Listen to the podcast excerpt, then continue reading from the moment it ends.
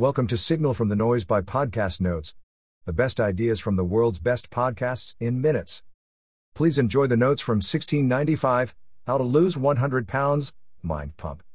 Check out the Mind Pump episode page. Introduction. Challenges to weight loss. Though the methods are the same, there are significant psychological and behavioral challenges to major weight loss.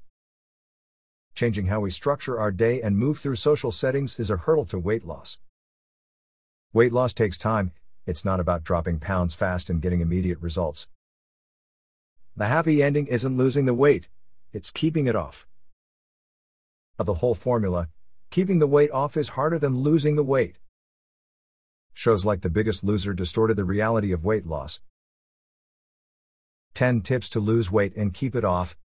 Tip one. Give yourself one year to lose one hundred pounds. It's a slow, steady process physically and mentally. Build the right foundation to keep the weight off. A year is not as long as it sounds with respect to your whole lifespan. Trying to lose one hundred pounds is not a calories in, calories out weight loss. The root psychology needs to be addressed. Weight loss has to come from a place of self-love and self-care, not self-hate and shame. Explore therapy and emotional support throughout the journey. Tip two. Understand the importance of discipline and habit. Everything is easy when you start and feel motivated. Long-term success is hard. Discipline means you do it even when you don't want to. Ask yourself what changes you can make now that are hard but realistic. Build momentum by changing a few things and sticking to it for a couple of months. Ride that momentum and add in more.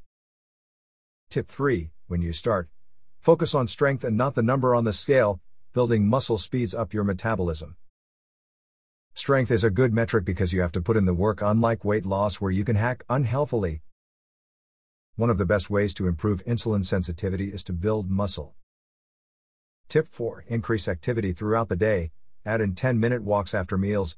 Choose the stairs over the elevator. Park a little further from the store. It's easier to stay consistent when you attach an activity to daily habits you already have. Tip five.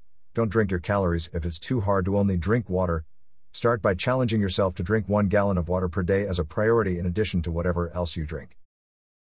Avoiding calories in drinks can result in hundreds of calories per day and can help curb cravings. Tip six. Avoid heavily processed foods. They're designed to make you eat more and are effective at doing so. Don't eat foods in wrappers and packages. Don't even worry about counting anything. Eat as much as you want of whole foods. Tip seven. Create barriers between yourself and your impulses. Your kids are not an excuse to eat poorly. They should be eating what you eat. Don't buy junk food or make them harder to access. Your kids are not an excuse to eat crappy foods. You don't need to always tell yourself no. If you are really craving something and still want it, drive to the store, park far, and buy one serving. Enjoy it. You'll do it a lot less often than you think. Impulsive behaviors happen before reasoned thought. Tip eight. Eat mindfully. Sit at a table. No phone. No television.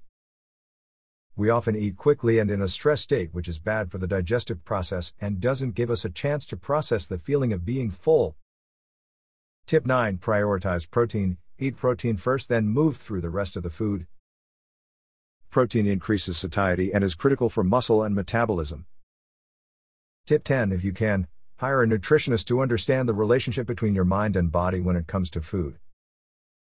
Get the nine previous steps nailed down before hiring a nutritionist. That wraps up the notes for this episode. Five-star ratings are very much appreciated. Don't forget to go to podcast notes dot org and subscribe to our free newsletter.